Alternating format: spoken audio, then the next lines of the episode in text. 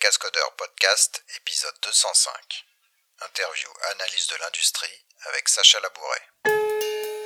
Enregistré le 19 février 2019.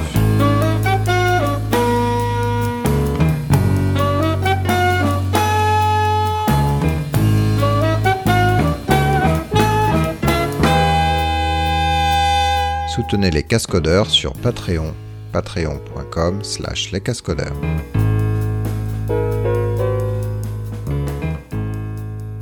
Bonjour et bienvenue au Cascodeur. Euh, Aujourd'hui, on a une interview euh, avec une technologie particulière. une technologie qui s'appelle Sacha Labouret. Donc, c'est une, une interview Sacha Labouret. Et puis, on va, on va discuter, euh, papoter de l'industrie euh, telle qu'il le voit. Et puis, idéalement, je parle pas beaucoup et lui, il parle beaucoup. En fait, c'est un peu ça l'idée. Bonjour Sacha. Salut Emmanuel. Ouais, alors moi j'adore le gossip, effectivement, donc ça va être super. On va parler de plein de trucs. C'est voici, euh, voici IT. Exactement. Bon, alors qui tu es pour les gens qui euh, qui sont développeurs mais qui savent pas euh, qui sont les CEO des boîtes et tout ça. Ouais, c'est une excellente question. Moi je pensais que tu pourrais m'aider sur ce sujet, mais, euh, qui, qui es-tu? Ouais, mais qui es-tu? Euh, Bah écoute, je suis, je suis, je suis né dans l'open source puisque on, on s'est connu euh, à l'époque au sein du, du projet JBoss et, et- et donc je, je faisais partie de- des, des quelques premiers dans le dans le projet dans le projet JBoss fin 2000 début 2001. Et puis, euh, et puis ensuite, je suis resté euh, chez Red Hat pendant, pendant quelques années. J'ai quitté en, en 2009. Et puis en 2010, on a annoncé la, la création d'une euh, d'une nouvelle société, CloudBees. Donc maintenant, je suis CEO chez, chez CloudBees. Voilà. Donc je suis né dans l'open source et j'ai grandi dans le cloud. Oh, c'est beau C'est ça. joli, hein. Alors c'est quoi CloudBees ouais Parce qu'à part des abeilles dans le Oui, alors on fait pas du miel, hein, c'est- pas toujours très très très clair. Euh, mais euh, CloudBees, qu'est-ce qu'on fait? On, on- on fait de, de- du, du- du continuous delivery euh, et de l'intégration continue. Donc euh, on a, euh, on travaille d'une part sur des moteurs de d'intégration continue, on en a plusieurs. Euh, celui pour lequel on est le plus connu probablement, c'est euh, Jenkins. Euh, on a aujourd'hui plus de 80% des contributions au, moteur de Jenkins. Ça, c'est la partie principale de ce qu'on fait. On a aussi racheté il y a un peu plus d'une année un, moteur SaaS qui s'appelle CodeShip.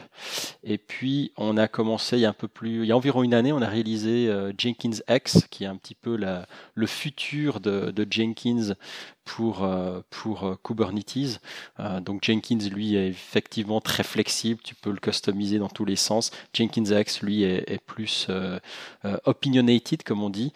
Donc il, te guide au, travers de, de, ton process de, développement. Et puis au-dessus de ça, la, solution enterprise qu'on qu'on fournit, c'est vraiment plus focalisé pas sur je, je fais du CI euh, en tant que développeur avec mon équipe, mais plutôt les entreprises qui se disent voilà, nous on veut euh, avoir une, une, structure pour conduire du, du développement logiciel au travers de, de dizaines ou de centaines d'équipes. Euh, il faut faut qu'on arrive à définir notre, notre nos policies, qu'est-ce qui est ok, qu'est-ce qui n'est pas ok, tout en donnant la, la flexibilité aux développeurs d'être euh, créatifs. Donc ça c'est notre euh, notre offre entreprise qui s'assied sur ces moteurs de, de CI/CD.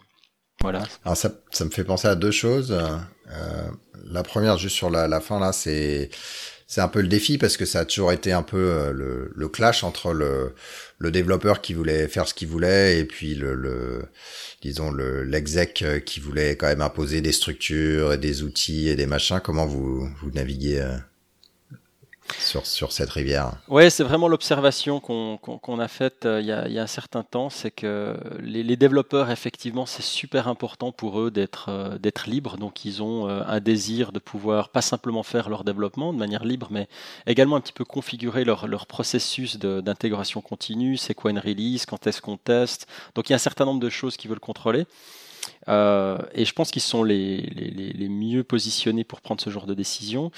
Par contre, l'entreprise, euh, elle, elle veut pas finir sur CNN euh, pour les mauvaises raisons. hein. Euh, Il y a assez d'exemples euh, clairs de, de, de ça. Et, et donc, par exemple, Dans un tweet de Donald Trump. ouais, c'est- donc, donc, en fait, les, trucs que tu veux éviter. Euh, par exemple, bah, l'entreprise, elle va dire, écoute, si c'est des applications de, front-end, il faut que ça, ça, soit passé au travers d'un certain nombre de batteries de, tests de sécurité typiques, euh, OWASP ou, ou autre. Euh, et, ça, ça peut être une contrainte. Alors, ça peut être des contraintes plus sophistiquées, euh, évidemment, mais c'est le genre de choses que tu veux pouvoir exprimer en tant que, en tant que société. Par contre, fondamentalement, tu t'en fiches un petit peu de, de qui fait ça, quand est-ce que c'est fait, comment c'est fait, tu veux juste que ce soit fait. Donc tu peux exprimer ce genre de contraintes de manière un petit peu déclarative, et puis après tu laisses les développeurs faire leur, euh, faire leur développement, organiser leur, leur, travail de leur côté, et puis au moment du déploiement, bah, il y a ce genre de vérification qui vont se faire, et on va dire voilà, est-ce que est-ce que c'est ce, binaire, on voit qu'on pousse en production maintenant, est-ce qu'il a un certain nombre de contraintes qui sont, qui sont satisfaites par exemple? Alors ça, ça paraît un petit peu euh, coercitif, mais il y a aussi un certain nombre de d'aspects plus, plus positifs en, définissant la, la, policy d'une certaine manière, la gouvernance de, ton développement. Tu veux peut-être dire à tes développeurs, voilà, vous allez, vous allez commencer une, application mobile, une nouvelle application mobile. Euh, ne recommencez pas tout à zéro. Nous, il y a un certain nombre de templates qui existent, il y a un certain nombre de, choses qui sont préexistantes. Vous pouvez commencer depuis là et puis euh, après vous customiser. Mais de, pouvoir un petit peu aider les, les, les, équipes de développement à se structurer sur un certain nombre de, choses en commun. Euh, donc c'est cet équilibre entre les deux mondes qui est, euh, qui est à atteindre et c'est ce qu'on essaye de faire. D'accord. Et l'autre point qui m'avait qui m'a fait pas, pas tiquer mais qui a résonné, c'est euh, que tu disais opinionated. Donc, euh, euh, j'ai l'impression que l'industrie, elle va quand même beaucoup vers ça. Euh, donc tu as Spring Boot qui est arrivé en disant bon Spring c'est bien mais on va on va vous dire comment faire les choses et vous allez être plus productif vous, vous pourrez faire moins de choses mais euh, du coup euh, vous serez plus productif. là, il y a Jenkins, Jenkins X. on voit, on voit pas mal de choses, des outils par-dessus Kubernetes, par exemple, qui veulent un peu préciser des choses pour simplifier finalement les choix. Je sais pas si tu le, le vois pareil que moi, mais oui, on voit ça beaucoup. Euh, et je pense que ça, ça a affaire à la, à la maturité des, des, du domaine, en fait. Donc, si tu regardes euh, Jenkins et si tu parles aux, entre guillemets, aux anciens, aux classiques du, du monde Jenkins, euh, c'est eux qui ont une opinion. Ils, ils sont créés une opinion forte. Ça fait des années qu'ils sont dans le domaine. Ils choisissent euh, parmi les plus de 1500 plugins exactement ce qu'ils veulent utiliser, leur processus. Donc c'est vraiment du sur-mesure complet. Quand tu regardes aujourd'hui les, les, nouvelles équipes qui commencent ou les, les personnes qui n'arrivent pas avec un bagage dans le domaine, euh, c'est évident qu'ils qui, te demandent, bon bah écoute, je, je suis sûr qu'il y, y, y a mille et une façons de faire les choses donne-moi juste une façon de faire, et puis peut-être qu'ensuite j'adapterai, peut-être que je customiserai, mais il me faut une base de départ qui soit, qui soit solide. Euh, donc on est plus dans l'efficacité et peut-être moins dans la... Euh, c'est un petit peu négatif, j'allais dire, dans la religion. Euh, c'est trop fort comme mot, mais tu vois, dans, l'opinion forte, et, et, et, et, je crois que ça a à faire vraiment avec la maturité du, du domaine. et je pense d'une certaine manière, c'est aussi pour ça qu'on voit un, push en direction du SaaS, par exemple. Hein. Nous, on a été euh, dans, dans, l'open source depuis, euh, depuis bien longtemps. Euh, et puis les développeurs à l'époque, c'était très cool de dire voilà, moi je fais de l'open source parce que je peux choisir exactement ce que je veux faire, je customise, je prends ce bloc Lego, celui-là, pouf, je les mets ensemble, ça fait un troisième truc. Et puis ce qu'on observe, je trouve beaucoup de, de nos jours, c'est une approche où la première étape va plutôt être le SaaS, la, la, la, gratification instantanée. Euh, et puis la customisation, elle vient peut-être dans une seconde étape, une fois que tu t'es créé une opinion du domaine, une fois que tu as suffisamment utilisé les outils, peut-être que tu reviens vers des, solutions plus euh, sur mesure, mais, tu commences plutôt vers l'efficacité. D'accord. Alors, le, ce qui a déclenché l'interview, en fait, c'est un, post de toi sur, euh, ah, je le savais, j'avais raison, ça fait dix ans que je dis que IBM a racheté Red Hat. Ça y est, cette fois c'est fait. tu vois, si tu dis toujours la même chose suffisamment longtemps, ça peut arriver. Ouais. ouais. Bah, c'est ce que je disais des fois, moi, tu sais, donc t'aimes bien réfléchir euh, à l'industrie, etc. Mais donc t'es un, un analyste dans ce sens-là, mais t'es un analyste qui a du skin in the game, comme on dit, euh, parce que bah t'as quand même une boîte et que t'essaies de naviguer euh, dans cette mer. Contrairement à eux qui sont là pour enfin, qui ont un business model différent, on va dire. Donc, IBM et Red Hat, ça te fait penser quoi? Enfin, résume ton blog déjà et puis après on pourra, discuter. Ouais, alors pour moi, c'était clair que, que, Red Hat allait se faire racheter depuis un moment. Euh, et comme tu le dis, je pense que ça faisait, euh, ça faisait quelques années que j'y pensais. Donc euh, forcément, il y avait un risque que je, que je tombe juste au bout, au bout d'un moment. Alors ce qui est plus intéressant, c'est l'inverse. Qu'il y avait quand même pas mal de personnes qui me rencontraient puis qui, qui se demandaient ce que je fumais. Parce que pour pas mal de personnes, c'était peu évident que Red Hat parte. C'est le miel à la, à la feuille de cannabis. Exactement. On peut en faire, on peut en mettre partout du cannabis, c'est pratique. Euh, donc pour m'aimer, c'était dans le miel et, et, euh, et dans le thé. Et, et, donc du coup, euh, pour beaucoup de personnes, c'était évident que ça allait pas se passer. Red Hat était trop grand, trop cher, euh, masse critique atteinte et ainsi de suite. Pour moi, c'était c'était pas le cas. Je pense plutôt que, avec la, la, la croissance du cloud, on se retrouve face à un oligopole assez massif et, euh, et du coup, euh, tu as les trois grands euh, vendeurs cloud qui sont, qui, sont actifs. Et puis, ça allait... Nomme-les. Nomme oui, alors c'est Amazon évidemment, euh, Microsoft et, et, Google. Donc euh, ces, trois grands sont en situation d'oligopole dans le monde occidental. On a tendance à oublier les Russes et les, les Chinois qui ont euh, leurs propres leurs propres oligopoles. mais donc du, du, du, côté occidental, on a ces trois grandes sociétés qui, qui, qui, qui, sont là, et ça va devenir extrêmement difficile pour les autres vendeurs de se positionner. donc ils vont le faire, hein, mais je pense qu'un certain nombre de, de blocs euh, vont devoir se créer pour, euh, pour combattre ça. Et je pense que Red Hat n'avait pas la, la, taille critique pour, euh, pour le faire. Ensuite, je pense qu'un certain nombre des, des, des, blocs cœur de métier de, de, Red Hat euh, sont, euh, sont sous attaque hein, euh, d'une certaine mesure. Si, si, tu regardes les nouvelles approches euh, passent, beaucoup de ça se fait intégrer dans Kubernetes.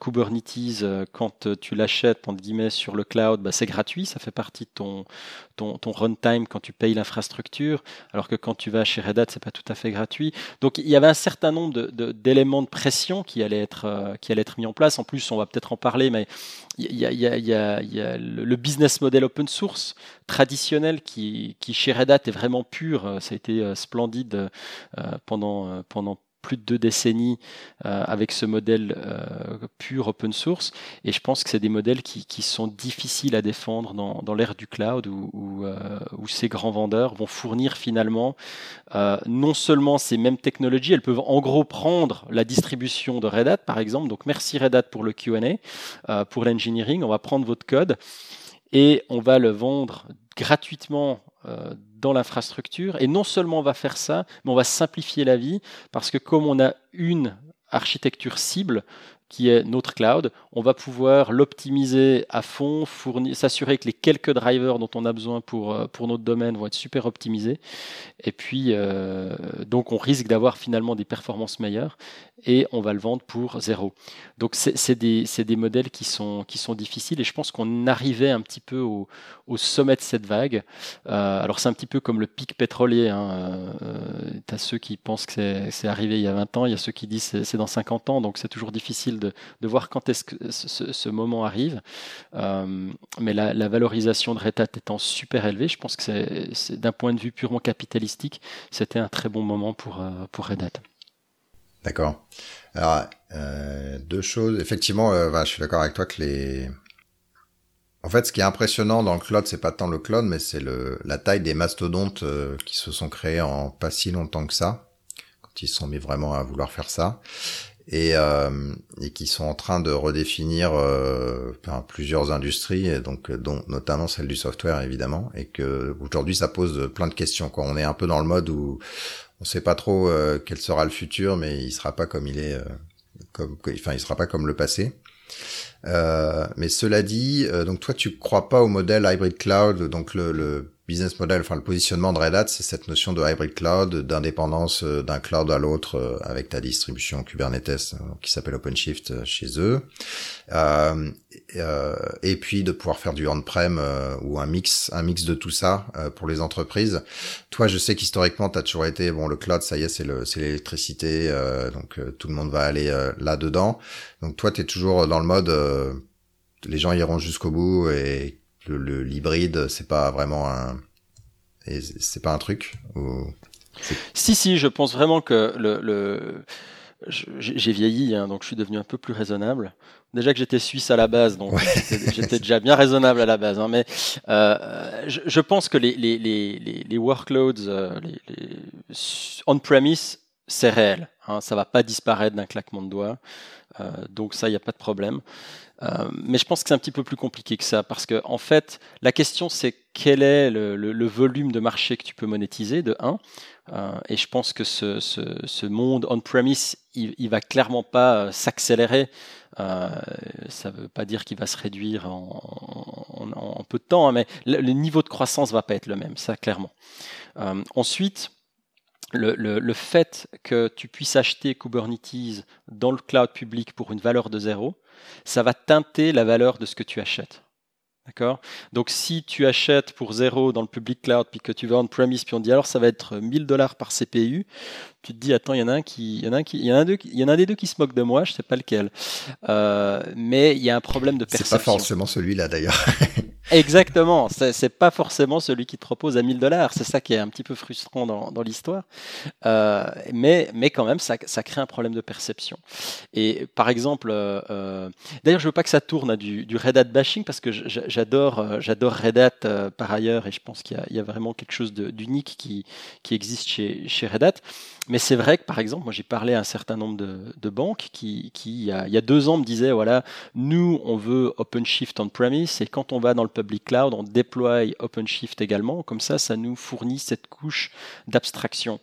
Euh, eh bien, il y a une année, quand je parlais avec les mêmes, ils me disaient non, en fait, ce qu'on va faire, c'est comme Kubernetes égale Kubernetes, puis que beaucoup de travail a été fait dans la communauté pour s'assurer de la, de la compatibilité de ces environnements. Je préfère garder Kubernetes on-premise, euh, enfin, dans le public cloud, je vais le prendre celui de mon fournisseur cloud. Et puis, on-premise, je vais garder OpenShift, mais je vais pas mettre nécessairement OpenShift dans euh, le cloud public parce que euh, bah, le différentiel coût est suffisamment important pour que je me pose la question euh, un petit moment. Euh, donc en fait, la question c'est pas est-ce qu'il y a de la place pour OpenShift on-premise. Euh, OpenShift est un, est un super produit, mais la question était plutôt est-ce que le différentiel de coût justifie que j'utilise le même produit partout, ou est-ce que je vais plutôt viser Kubernetes comme couche d'abstraction plutôt qu'OpenShift? Ouais.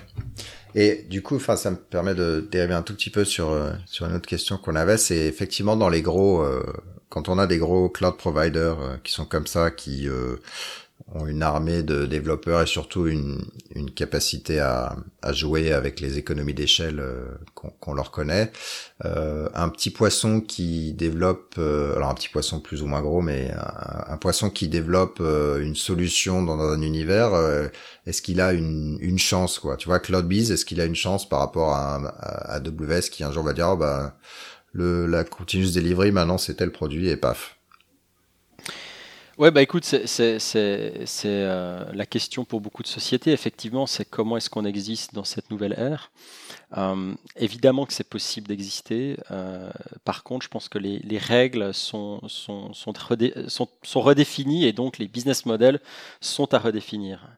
Euh, si tu regardes CloudBees, par exemple, euh, nous, notre modèle, c'est Enfin, commençons l'inverse. Si tu regardes les, fournisseurs de cloud aujourd'hui, leur modèle, c'est plutôt de se dire, on va faire quelque chose de suffisamment bon pour notre cloud. Euh, et donc, si tu regardes AWS, c'est par exemple un, bon exemple de la façon dont les choses se font. Euh, la première fois qu'ils sortent un service, ça va être, allez, un service qui est bon à 40%. Hein, c'est pas, c'est clairement pas dans le top 5 des, meilleures solutions, mais ça va monter gentiment et ça va devenir euh, toujours meilleur. Par contre, si tu regardes leur service, ça va jamais être tellement, on va être la Suisse du cloud. Euh, il y aura toujours un désir de favoriser leur cloud. Donc si tu regardes le Continuous Delivery, ils ont des solutions, hein, ils ont des solutions de Continuous Integration, Continuous Delivery.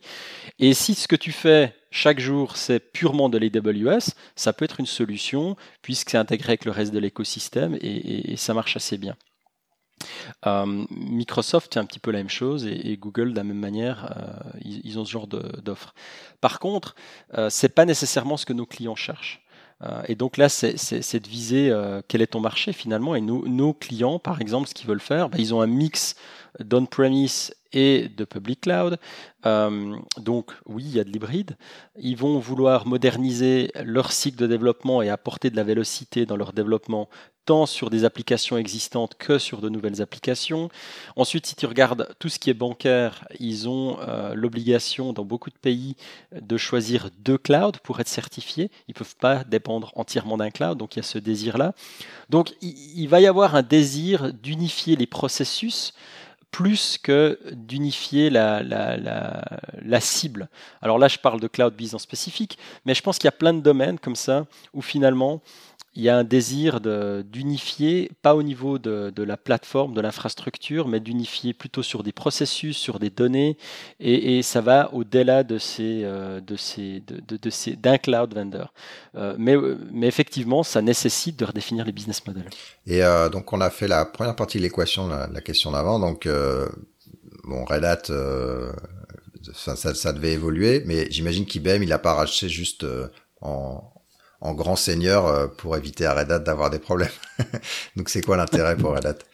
Pour IBM. Pour IBM, ouais, bah c'est, écoute, je, je...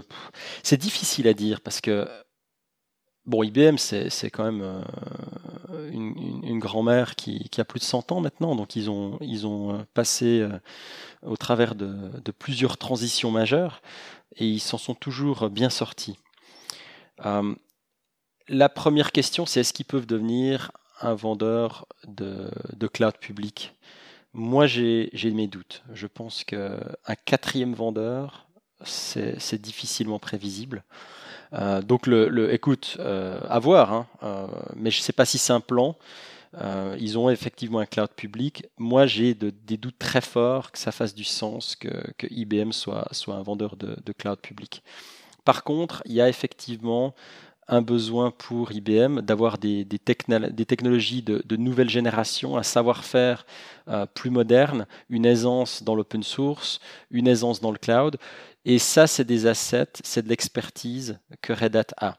Et donc, on parlait de cette Switzerland de, du, cloud et de fournir des, couches euh, d'abstraction et, de permettre à l'IT de, de, survoler ces, vendeurs cloud. Je pense que c'est un positionnement que des sociétés comme IBM ou VMware, par exemple, peuvent tout à fait avoir. Et je pense que c'est le but, c'est de profiter de ces couches pour se moderniser. Euh, vous avez, par exemple, chez Red Hat, un portfolio qui est finalement assez proche de ce, de ce que Google fournit. Euh, il y, y, a pas mal de compatibilité à ce niveau-là. Donc ça peut être intéressant pour IBM de dire à ces sociétés dans, dans, leur giron, eh bien, si vous prenez notre portfolio, vous allez avoir cette abstraction complète. Euh, J'imagine que c'est leur pari, hein, c'est de, réussir ce morphing à, l'ère du cloud. Euh, mais, mais, effectivement, c'est pas simple et je crois pas du tout à l'approche public cloud chez, chez IBM. D'accord.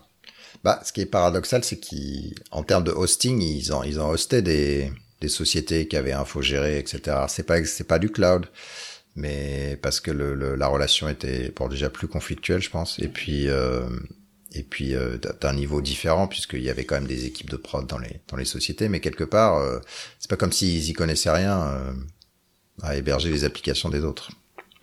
Oui, alors ça c'est un gros business qui, qui à mon avis, a un, bel avenir. C'est le manage, les MSP, les managed service providers. Rackspace est un bel exemple de ça. Rackspace, c'était du hosting.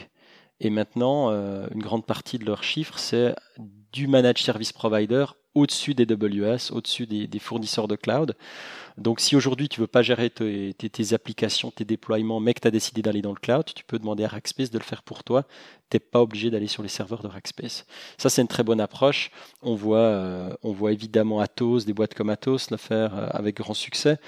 Euh, les grands SI de manière générale le, font. c'est tout à fait un business sur lequel IBM serait absolument crédible. oui, donc tout à fait.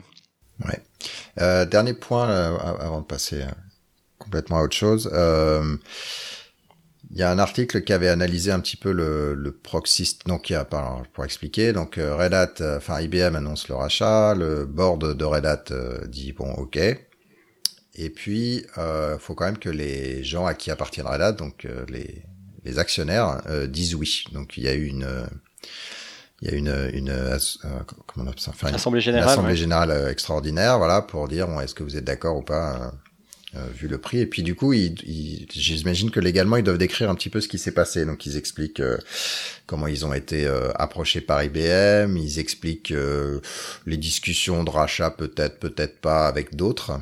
Et puis quelqu'un a fait un blog où il analyse, euh, puisqu'en en fait il nomme pas les sociétés, il dit société A, société B, euh, etc. Et donc bon, quand on lit à peu près entre les lignes, donc le blog dit bah voilà, en gros il y avait euh, il y avait Microsoft euh, qui était quand même un petit peu sur les rangs, il y avait Google et il y avait Amazon qui avait été approché. Parce que Red Hat, euh, le board, une fois qu'il a l'offre d'IBM, il se dit bon, euh, est-ce que c'est le mieux pour euh, mes, mes actionnaires? Et puis, est-ce qu'il n'y a pas mieux? Enfin, potentiellement. Donc, ils sont allés faire leur popote en disant bah tiens, peut-être que là, on se ferait racheter vraiment pour de vrai. Donc, est-ce que ça vous intéresse là maintenant tout de suite? Et du coup, donc c'est rigolo que quand même Microsoft, Google et Amazon aient considéré le, le rachat en fait.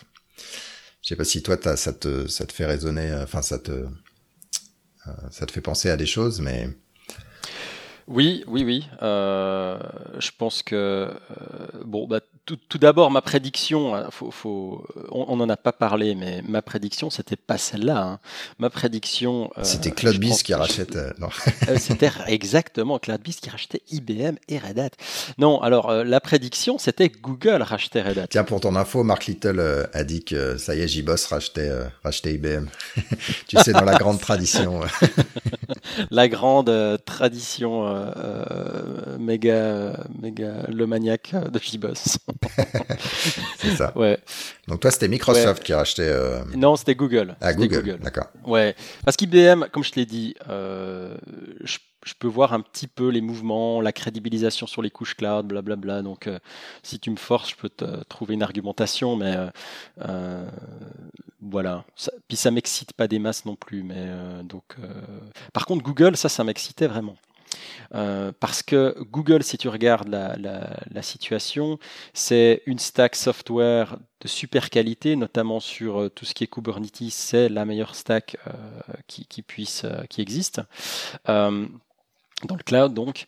Ensuite, donc plein de valeurs au niveau soft. par contre, une, organisation et une, ADN en enterprise quasi nulle, pour pas dire nulle.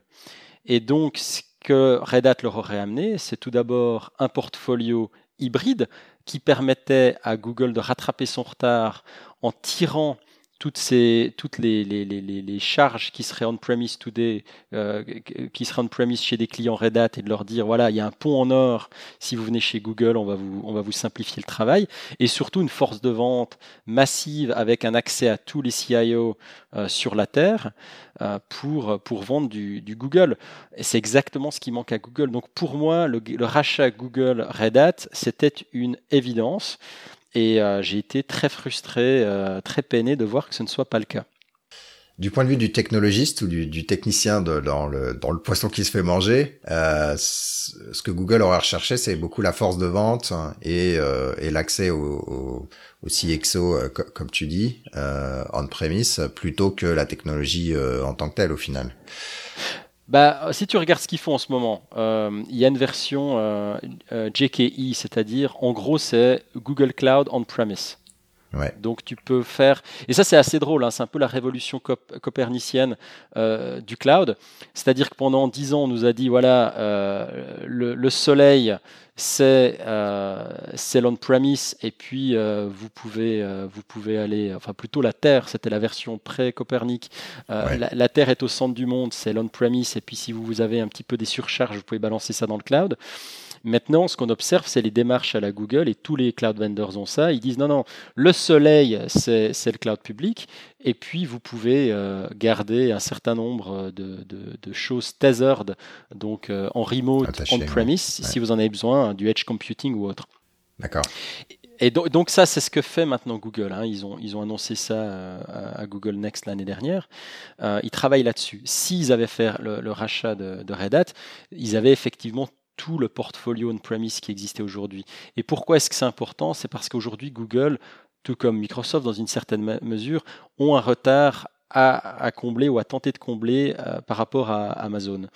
Et moi, je suis persuadé qu'un dollar que tu achètes aujourd'hui en termes de, de, charge, de charge CPU que tu peux ramener sur ton cloud, à terme, c'est peut-être la valeur de ce dollar, c'est peut-être 1000 dollars.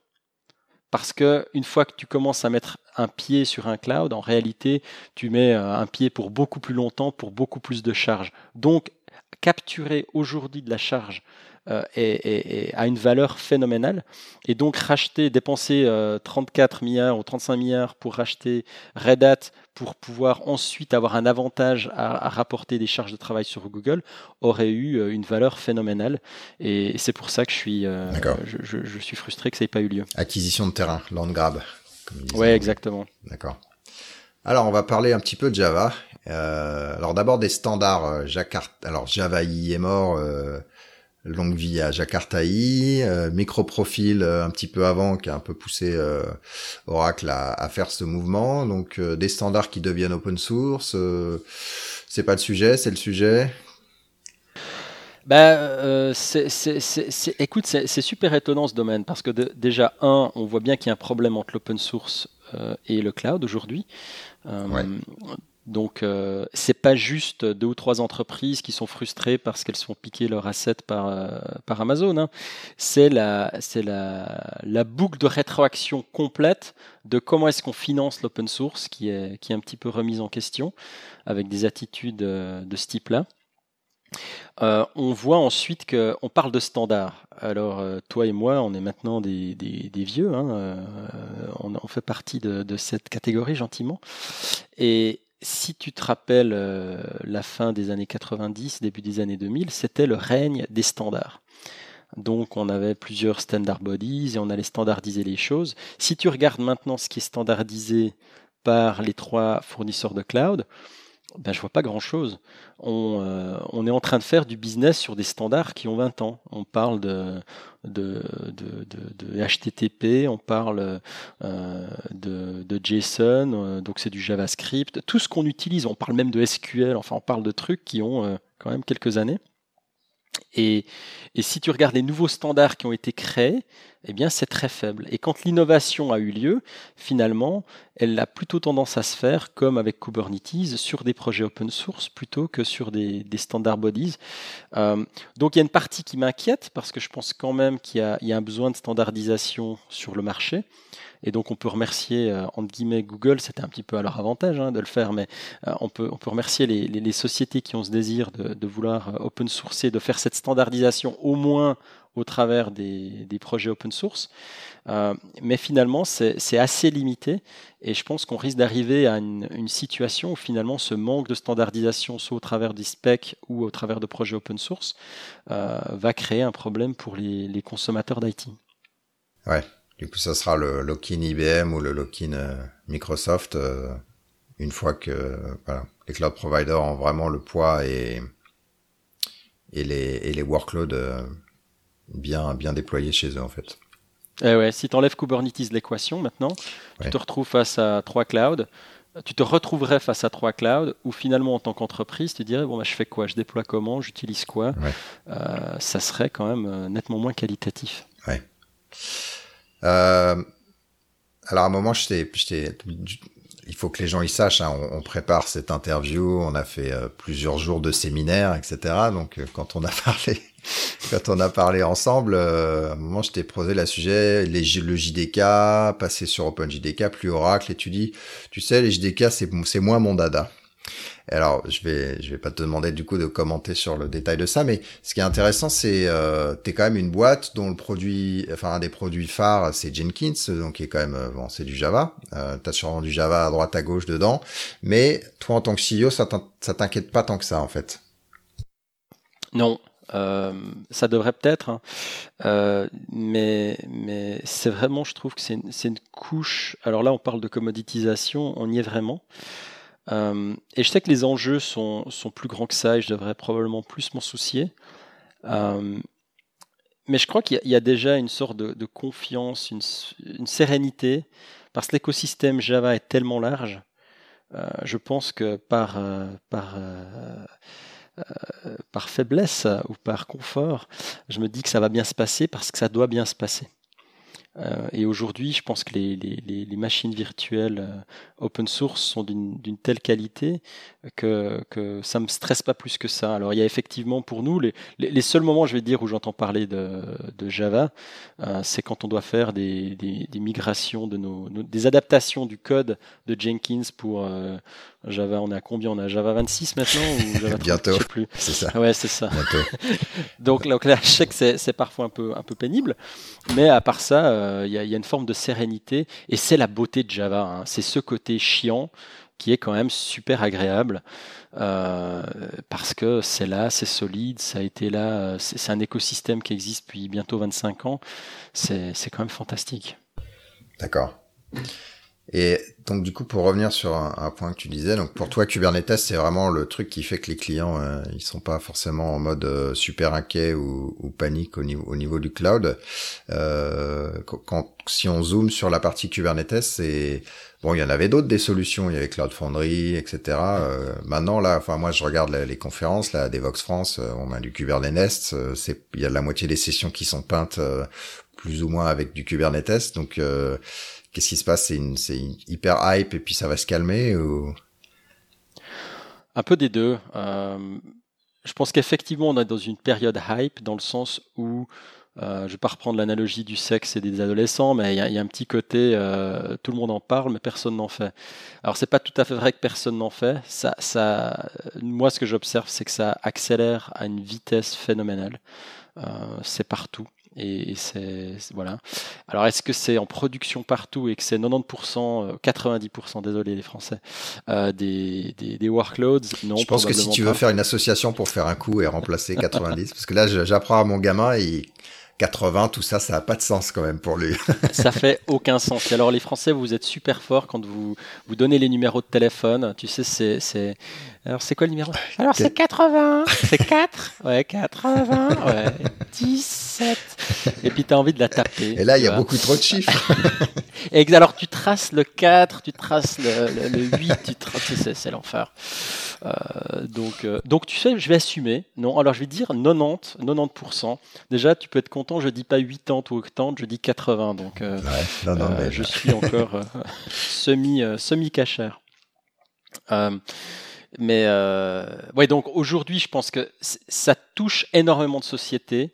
Je pense que c'est encore en phase d'adaptation, euh, pour certains déploiements, certains types de, de déploiements un petit peu plus, plus récents, c'est pas encore, on n'est pas en train de remplacer les, les applications existantes et autres.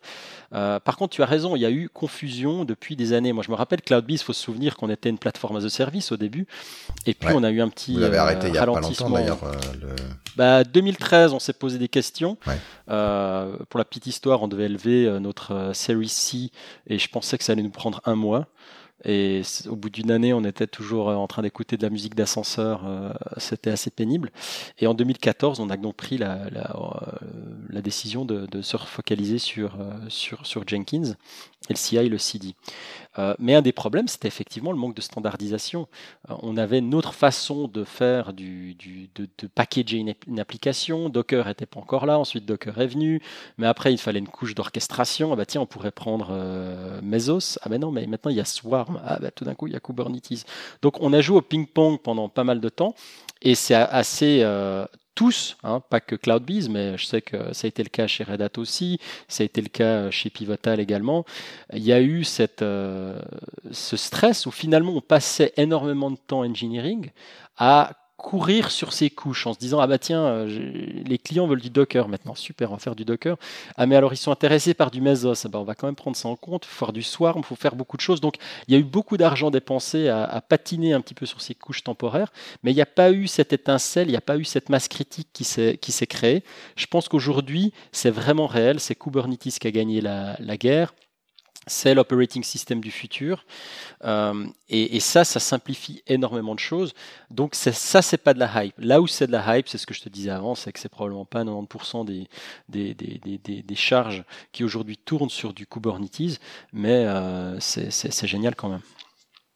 Ouais, moi je suis impressionné par le, bah, dans le bon sens du coup, mais des clients euh, qu'on va dire historiques ou plutôt qui ont plutôt tendance à, qui avaient, qui étaient qualifiés de conservateurs, il y a quand même, alors c'est pas sûrement pas toutes les équipes, etc., mais pour les, les, les nouvelles apps, Greenfield, etc., euh, il y a, il y a un temps d'adoption euh, de, de cette techno qui, enfin moi j'aurais jamais cru. Hein. Pareil, tu dis qu'on est vieux, mais effectivement, moi j'aurais jamais cru un un temps de, de, pivot de des gens euh, sur sur ça. Alors peut-être que c'est juste un cycle de cette industrie et ils sont en train de tout renouveler et ils prennent le dernier truc, mais je pense pas. Je pense que ça ça a l'air quand même plus euh, multi-industrie euh, de d'arrêter de dire ah non je prends la techno de l'avant avant, euh, dernière fois et surtout je migre pas. J'ai l'impression que là il y a eu bah, un peu dans ton dans ton beurre dans ton pain et ton beurre le, la notion de continuous delivery qui qui effectivement euh, est, est, venu et s'ancre vraiment pour le long terme dans, le, dans la pensée des gens. Ouais, tu sais, il y a cette fameuse euh, phrase "Software is eating the world" euh, qui avait été dit, dite par euh, Andreessen, donc le logiciel mange le monde pour les francophones. Et c'est vrai qu'il y a un petit côté spin là derrière. Hein, ça a été fait il y a, quand même quelques années cette phrase mais c'est réel. Aujourd'hui, les sociétés comprennent gentiment que soit elles deviennent bonnes à faire du soft, c'est pas juste on va devenir des boîtes de soft, mais on doit devenir bon à faire du soft. Et être bon à faire du soft, ça signifie beaucoup de choses. Ça signifie qu'il va falloir que tes, tes, processus et tes déploiements soient efficaces, mais il suffit, ça, ça, veut aussi dire qu'il faut que tu sois capable d'attirer des talents. Euh, et, et, si ton infrastructure, si tes processus et tes produits que tu utilises sont chiants, euh, personne ne veut venir bosser pour toi, hein, ils vont trouver du job ailleurs. Aujourd'hui, il n'y a pas un overflow d'ingénieurs qui ne savent pas où aller bosser. Ils, peuvent choisir, ils peuvent changer de crèmerie. Et ça veut quand même dire que les produits finaux, ils, ils sont faits plus hype que ce qu'il faudrait juste pour faire plaisir aux talents euh, dont tu as besoin, tu vois bah, hype, je sais pas. Disons que si tu as le choix de travailler sur du HPUX ou du Kubernetes, ouais, c'est peut-être plus hype d'aller sur du Kubernetes, mais ça peut faire du sens aussi. Et, nous, ce qu'on voit, c'est que c'est pas juste Kubernetes, mais c'est aussi le cloud public qui accélère à une vitesse phénoménale. Il y a des comptes, il y a, il y a à peine neuf mois, ils me disaient jamais, jamais on ira sur du public cloud. Maintenant, euh, ils sont excités comme des puces, ils vont sur le public cloud et autres. Et ça, c'est pas parce que Red Hat euh, ou, Google ou CloudBees sont allés faire des présentations PowerPoint en disant le cloud, c'est le futur, c'est l'électricité, machin chose. Ça, ils comprenaient techniquement, théoriquement, tu vois, mentalement dans leur tête, c'est un concept, ils arrivent à faire du sens avec ça. Mais les, murs à, faire tomber pour y arriver sont, énormes.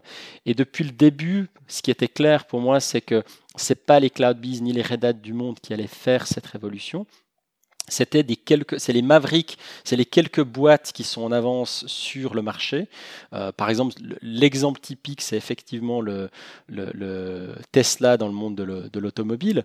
Euh, mais il y en a, il y en a, il y en a dans, dans chaque marché, hein, dans le bancaire, dans l'assurance. Euh, il y a partout ces, ces exemples, des sociétés qui tout d'un coup utilisent ces technologies pour gagner des parts de marché phénoménales. Et à, partir de ce moment-là, l'équation se renverse complètement. C'est-à-dire, c'est pas vous comprenez, nous on est une banque, on ne peut pas utiliser le cloud, vous ne savez pas de quoi vous parlez. Ça devient, écoutez, ces deux banques utilisent le cloud à 100% maintenant. Donc, est-ce qu'elles vont finir en tôle? Leur CEO va finir en tôle parce qu'ils sont en train de faire un truc super illégal, qu'ils n'ont vraiment pas compris les, contraintes du métier?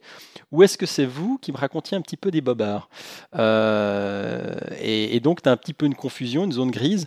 Et après, avec l'évidence des, économies, de la vélocité que tu peux attraper en faisant ça, il n'y a plus de choix. Tu es obligé de te déplacer si tu veux être compétitif, utiliser le cloud, utiliser le continuous delivery, utiliser des couches euh, avec des containers et autres.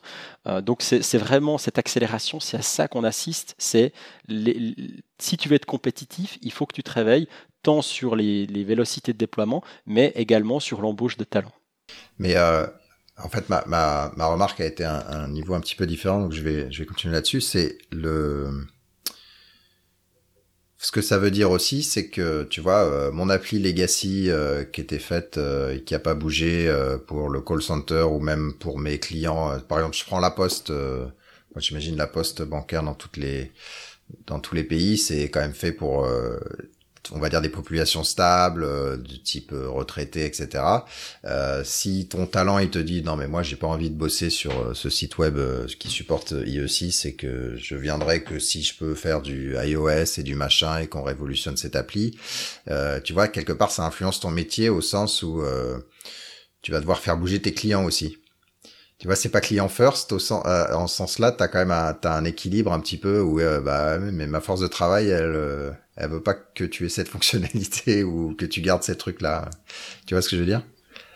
Oui, c'est vrai. bon, je pense que ce qui, a un petit peu évolué aussi, c'est que le pourcentage d'exclus technologiques se réduit quand même assez rapidement. Hein. L'Internet grand public, ça, a gentiment 20 ans. Euh, donc la grand-maman qui n'arrivait pas à aller euh, sur Internet, il y en a toujours évidemment, mais je pense que ce, nombre se réduit. Et euh, ça devient à tel point que, même des sociétés grand public peuvent se permettre de, de, forcer ce genre de contraintes sur, sur, sur leurs clients. Mais, mais c'est vrai, il reste, il reste un pourcentage de la population qui risque d'être exclu en gros, tu as deux options. Soit ces sociétés disent non, non, on va rester un petit peu plus dans le passé parce qu'il faut qu'on satisfasse 100% de, notre audience ou, 98% de notre audience. Soit elles disent non, il faut qu'on reste compétitif, il faut qu'on survive. Donc on va également faire cette transformation digitale et effectivement, ça aura un certain nombre de contraintes sur, euh, sur nos clients. Je pense que cette deuxième euh, option, c'est vraiment ce que, ce que l'on observe aujourd'hui. Moi, je l'observe en Suisse, mais je l'observe aussi en France. Tu vois des, des, des, des sociétés qui sont finalement euh, des sociétés publiques traditionnelles qui sont en train de faire ces, ces, investissements massifs et qui ont pris le pari finalement de dire bah, écoutez, si, il va falloir évoluer, monsieur le client. Bon, alors autant 90, je te suis, mais autant digital, ça veut quand même dire avec les doigts. Numérique, ouais, c'est vrai. C'est vrai. Bon, fallait bien que je me venge.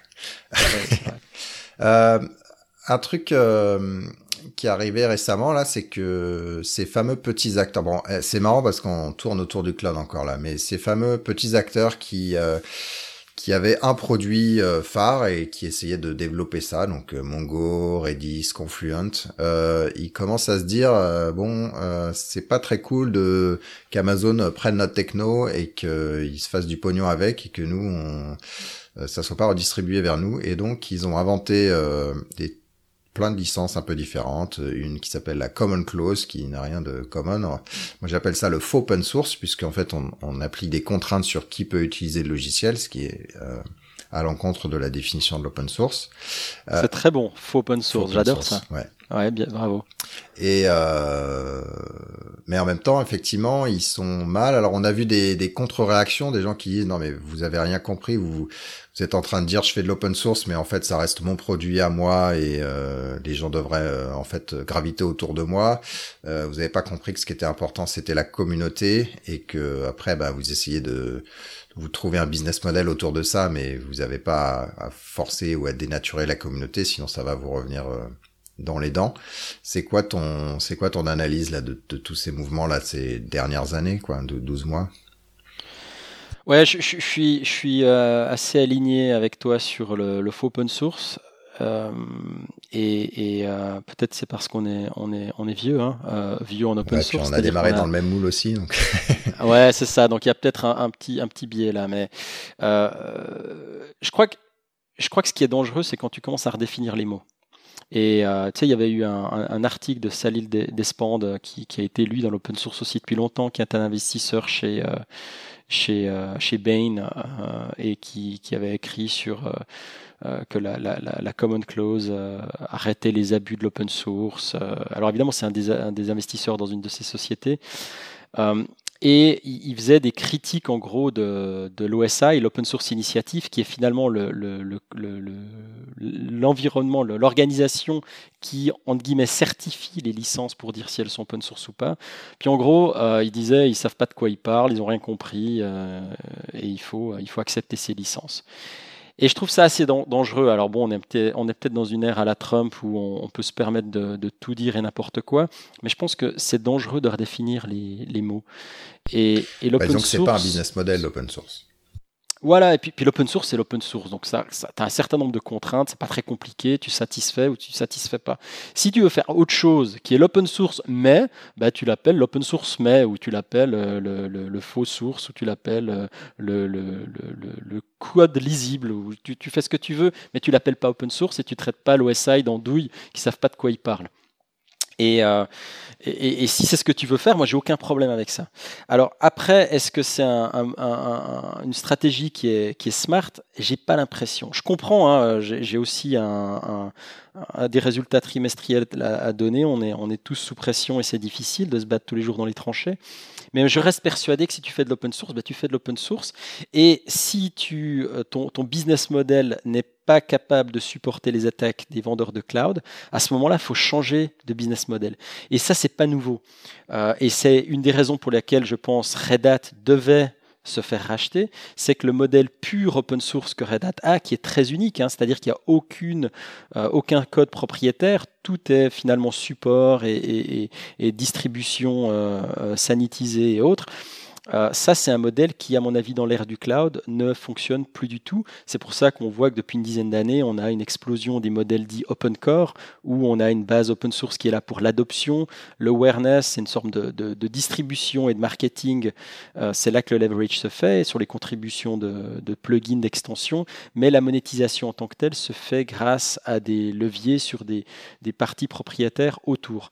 Et je pense que ça, c'est un modèle qui, fonctionne encore à l'ère du cloud. Euh, mais si tu avais un modèle pur open source et que ça marche pas, bah, tu redéfinis pas l'open source, tu adaptes ton business model.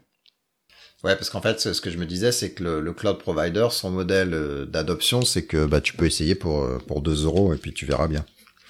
Donc en fait, l'accès le, à la technologie, enfin l'approche un petit peu marketing que l'open source amenait, du genre consomme ma drogue, elle est gratuite, et puis après je, je, me fais un marché sur X% de ça. Le cloud il dit bah consomme ma drogue, elle vaut euh, elle vaut moins que ton café Starbucks. Enfin tu peux te faire trois mois euh, pour le prix d'un café Starbucks, et puis une fois que t'es hooké, ben c'est là où les volumes euh, les volumes grossissent quoi. Ouais, et puis ce qui, est, frustrant en plus dans ce cas-là, c'est que Amazon, n'ayant à nouveau qu'une cible architecturale à, satisfaire, ils sont capables d'optimiser leur, les couches basses à fond. Et donc, euh, ils arrivent à avoir une performance sur leur propre cloud qui est probablement meilleure que, que, ce que ferait le, vendeur parce qu'ils ont peut-être trois clouds à satisfaire, plus euh, Red Hat Enterprise Linux, plus, plus, plus. Euh, donc voilà, c'est même pire que ça.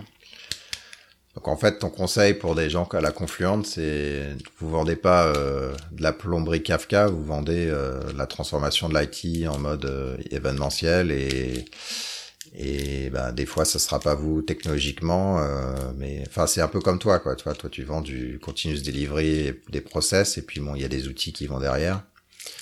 Mais tu te positionnes pas en tant que vendeur de CI/CD euh, vraiment, puisque sinon, euh, t'as perdu, quoi. Ouais, alors c'est ça. Il y a, un aspect focalisé sur les, se focaliser sur les solutions. Il y a un aspect service aussi. Euh, étonnamment. C'est-à-dire que si tu vas demander à Amazon, euh, j'ai un problème de transformation digitale, euh, ils vont dire ah c'est con. mais ben, appelez Accenture, hein, ils vont vous aider. mais mais ils vont pas réfléchir nécessairement à la problématique en tant que telle. Il y a, des boîtes qui, sont chargées de faire ça. Donc ça c'est un axe de différenciation. Et puis finalement, nous toute la partie enterprise de ce qu'on offre, ce qu'on appelait Cloud Biscore, c'est pas open source. Donc on va pouvoir aider les gens qui font du Jenkins, du Jenkins X, euh, et autres à, élever ça à, une, à, un concept enterprise qui scale dans toute l'entreprise, qui fournit des policiers et autres. Mais ça, c'est pas open source. Si on avait décidé que tout serait open source, eh bien, à ce moment-là, euh, Amazon dit, pourrait dire, bah, tiens, on va prendre Cloud Biscore et on, va, on va l'intégrer à, à, nos couches logicielles, comme ils le font aujourd'hui avec Jenkins. Tu peux trouver plein de distributions de, Jenkins sur n'importe quel cloud, soit par les vendeurs eux-mêmes, soit par des, sociétés tierces. Euh, donc si ton, si ton business c'est dire à nous on va fournir ça, ben, ça va être difficile de te différencier. Laisse-moi challenger ça un petit peu. Donc euh, ce que tu dis c'est bon, quand tu es open core au moins ta, ta partie non open qui est protégée, c'est ton c'est ce qui permet aux clients de venir vers toi. Euh, enfin peut-être que je surestime la force de frappe des Amazon et des Google, mais je pense que s'ils voient un truc qui euh, fait assez de marge ou d'intérêt potentiel, euh, ils prennent, ils copient et et c'est délivré, euh, c'est délivré six mois après. Peut-être, mais mais mais ça c'est pas très différent de ce qu'on a toujours vécu, c'est-à-dire que la commoditisation, elle est toujours en train de, de monter et, et de rendre des choses plus compliquées pour les vendeurs. Ouais. Donc ça, ça, ça a toujours existé, même dans l'open source d'une certaine manière. Hein. Si, en open source avec JBoss, tu, fournis un certain nombre de fonctionnalités puis que tu bouges plus, le lendemain, tu as un autre projet open source qui va venir puis qui va dire, ah, nous on fait ça et ça en plus. Donc la commoditisation, le risque est toujours là.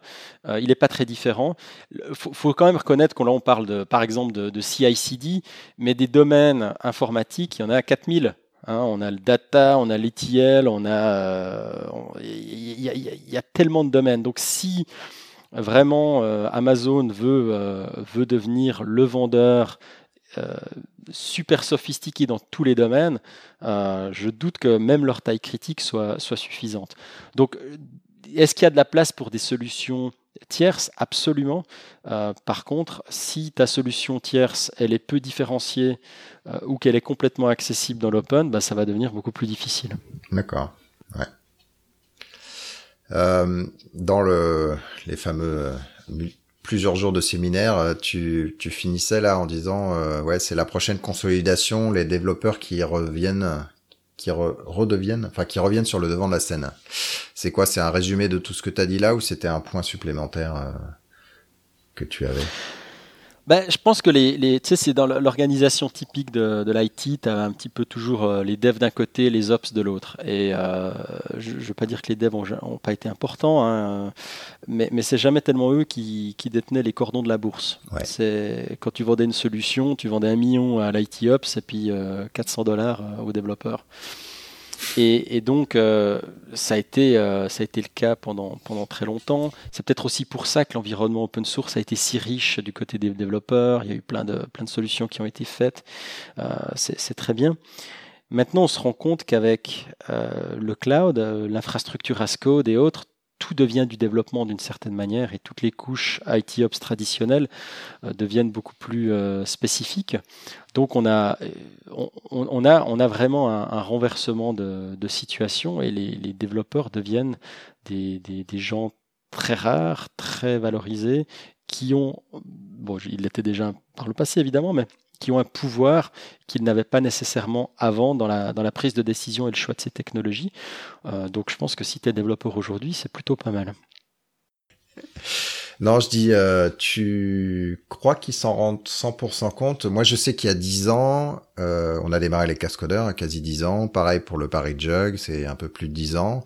Euh, à l'époque, c'était genre développeur en marche. vous avez un vous, vous avez euh, de la valeur, vous n'êtes pas juste de la viande SS2I, etc. Euh, tu crois que ça y est, ils en sont conscients et que euh, et de la responsabilité d'ailleurs et, et, de et de leur pouvoir ou c'est encore euh, la phase endormie, il y a encore une grosse grosse partie de ces développeurs endormis? Oh, il y a toujours un petit syndrome de Stockholm là, là, derrière. euh, et puis il y a beaucoup de gens smart dans le, dans le développement logiciel, donc tu as toujours un petit syndrome de l'imposteur qui traîne euh, chez les développeurs, euh, ça c'est clair. Donc je pense que pas les meilleurs vendeurs. Ouais, euh, ouais. ça ça n'a pas bougé. Voilà. Non, ça va pas bouger. Donc voilà, mais ça, ça fait quasi partie de l'ADN d'un bon développeur. Hein. C'est que c'est des gens qui sont tellement rationnels et raisonnables parce qu'ils veulent que ça fonctionne que que ça fait pas nécessairement des, des, mégalomaniaques quand il s'agit de, de, se vendre. Euh, voilà, bon bah c'est la vie. Mais ce qui est vrai, c'est que par contre, on... écoute, je sais pas s'il le voit, mais en tout cas ils l'ont ce pouvoir. Et euh, alors pas tous les développeurs, hein, euh, il faut choisir les bonnes euh, les bonnes stacks. Si si tu es, si, es certifié Oracle RAC et tu es super bon en PLSQL, bon bah c'est bien, tu as ta niche, c'est cool. Est-ce que c'est là que tu vas vraiment être demandé, puis tout le monde va s'arracher ton CV Je suis pas sûr. mais aujourd'hui, il y a tellement de capacité d'apprendre. Moi, c'est ce qui, ce qui m'excite, ce qui m'a toujours excité, tant dans chez JBoss que chez CloudBees ou le cloud et autres, c'est cet aspect disruptif de la technologie. Avant, fallait être euh, dans les années 80, tu étais peut-être dans la Silicon Valley, c'est là que tu avais accès à la technologie, tu savais comment de, utiliser les technos, c'est là que tu pouvais te vendre. Aujourd'hui, tu peux être euh, au fin fond euh, de l'Indonésie, tu as accès exactement aux mêmes technologies. avec le cloud, tu peux développer les mêmes types d'infrastructures qui scale. Donc, on a un modèle qui est complètement disruptif où finalement, toi tout seul dans ton garage, tu deviens vraiment, alors pour le coup, capable de, faire des, micro-révolutions. Et, cette capacité de donner du pouvoir à, n'importe qui ou qui soit, il euh, n'y euh, a pas plus démocratique que ça. Hein. Où que tu sois né, euh, où que tu vives, tu as la capacité de, créer ça. moi, je trouve ça phénoménal. Et donc, et donc, je pense que si, si des, des développeurs veulent avoir ce pouvoir, il faut bien choisir ses technos, euh, mais aujourd'hui, il y a la capacité de se, former sur des trucs fascinants, de devenir bon et, de choper une valeur phénoménale, même en, restant euh, à travailler en slip euh, sur sa chaise dans son, dans son garage. Donc c'est toute, cool. Toute image est pure fiction et n'a aucun rapport avec la réalité. non, ça se passe rarement, très rarement. J'ai un petit bémol à ce que tu dis, petit ou pas d'ailleurs, c'est une bonne question. Le parce que ça, ça me, ce que ça résonne un petit peu dans l'approche française. Tu sais, on a l'éducation, la même pour tous, l'égalité. En pratique, euh, ce qu'on voit, c'est que tu as quand même euh, euh, des couches sociales qui aident à reproduire les couches sociales elles-mêmes, malgré cette cette approche neutre et, égalitaire sur sur l'éducation. Et donc, je pense qu'il y a un effet réseau qui reste quand même très très fort. Donc, quand tu es dans la Silicon Valley, bah tu y vas assez souvent pour pour voir que la, la, la, motivation ou le coup de folie et le tenter, c'est pas la même chose quand même qu'à Paris et c'est probablement pas la même chose qu'au Vietnam. Donc il y a quand même un, je, je pense qu'il y a un effet réseau malgré tout qui limite, euh, même si tout est techniquement possible euh, de son garage au milieu de, pas au milieu de la jungle parce qu'il faut quand même un accès internet, mais au, euh, au milieu d'un pays en, développement, il y a quand même ce, cet effet réseau qui fait que on voit pas autant de potentiel. C'est pas égalitaire le, le monde à ce niveau-là aujourd'hui. T'as quand même un la Silicon Valley qui quand même drive beaucoup de choses, euh, et puis après les grandes des pays développés qui, qui, qui drive pas mal du reste. Cette séquence est sponsorisée par les Gilets jaunes. voilà, c'est ça. non, bah oui, tu as raison, évidemment, c'est pas aussi euh, bleu ciel que, ce que je raconte. Il y a forcément des billets euh, qui existent. Euh, mais n'empêche que n'empêche que ça n'a jamais été aussi ça jamais été aussi open je pense. Rappelle-toi, je vais pas mettre des noms euh, ici, mais euh, euh, je veux dire, si tu prends, rappelle-toi chez JBoss, il y a des, gens qu'on a engagés qui, étaient, qui étaient quelque part en Ukraine et, qui, qui, qui, qui, avaient juste du fun à faire du développement open source et maintenant qui sont, qui sont des, des, gens qui ont, qui ont une super crédibilité dans le domaine, tout simplement parce qu'ils ont su saisir le, bon, le bon phénomène, où ils ont été chanceux, hein, c'est probablement une partie des, des deux, mais, mais, je pense qu'il c'est possible. Après, est-ce que tu vas avoir le, bon nez? Est-ce que tu vas savoir aller au bon endroit? Je pense que tu as raison. Qu'il y a, des fois, les développeurs sont un petit peu, euh, ils se cachent trop. Et il faudrait qu'ils osent plus. Euh, mais je te garantis qu'aujourd'hui, euh, nous, combien On a des employés dans 16 pays aujourd'hui euh, chez CloudBees. Et, et euh, on, on, embauche des types, franchement, ils habitent dans des coins. Je pense qu'il y a zéro boîte IT qui existe. Alors, euh, si tu es dans un tel coin, alors, une option pour toi, c'est de, t'embaucher dans la SS2I locale. Peut-être que d'ailleurs, c'est ce qu'il te faut en termes de, qualité de vie ou de calme ou, autre. Euh, mais moi, je te garantis que si, si tu as, un minimum de talent et que tu commences à contacter des boîtes euh, à la CloudBees et tu leur dis moi je travaille à distance mais voilà ce que je sais faire, euh, il y a beaucoup de boîtes, beaucoup beaucoup de boîtes qui, qui embauchent. Donc je pense qu'on de nouveau on a on a ce phénomène où on n'ose pas peut-être, mais mais euh, cette capacité à travailler en remote même si tu n'as pas de brand, c'est vraiment réel. le problème parfois c'est la time zone. Tu parlais de, certains pays d'Asie. Je sais que par exemple chez CloudBees, euh, si tu travailles en Asie, c'est peut-être plus pénible parce qu'il y a quand même une masse critique entre l'Europe et les États-Unis. Donc euh, c'est peut-être moins agréable si tu es product manager à, Sydney euh, parce que tu devras peut-être te lever tôt ou te coucher encore plus tard. Il y a peut-être moins de flexibilité. donc ça c'est vrai. Après, c'est à, à, la société de se structurer pour avoir des équipes qui sont pas mix trois continents, parce qu'effectivement, c'est un peu plus compliqué. Ouais, exact. Bon, en tout cas, donc le mot, c'est les commerciaux, ça ose tout. C'est à ça qu'on les reconnaît. Il faut que les développeurs deviennent un peu plus commerciaux. Exactement, exactement. Voilà. Est-ce que c'est le mot de la fin ou est-ce que tu avais un, tu voulais rajouter un petit truc? Non, mais écoute, je crois que j'ai beaucoup trop parlé. D'accord. Euh, donc, euh, donc, je pense qu'il faut qu'on. Faut, faut arrêter maintenant. Prendre la liberté euh. aux auditeurs. Ça marche. Bah écoute, merci beaucoup Sacha pour cette, cette discussion. Et puis. Merci pour ton invitation, Emmanuel. Avec plaisir. Et puis j'espère que ça vous a plu. Ah, messieurs les auditeurs, n'oubliez pas les Patreon, donc patreon.com slash les cascodeurs. C'est euh, la façon dont vous aidez les cascodeurs à faire leurs épisodes en contribuant un, euh, un petit peu, euh, un petit peu d'argent chaque mois euh, pour nous aider. Voilà. Euh, merci et puis au prochain épisode.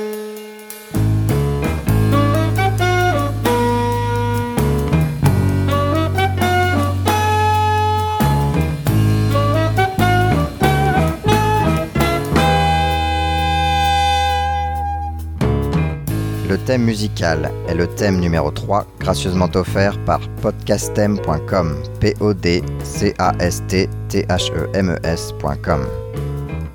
Le logo a été dessiné par Nicolas Martignol, alias le Touilleur Express. www.touilleur-express.fr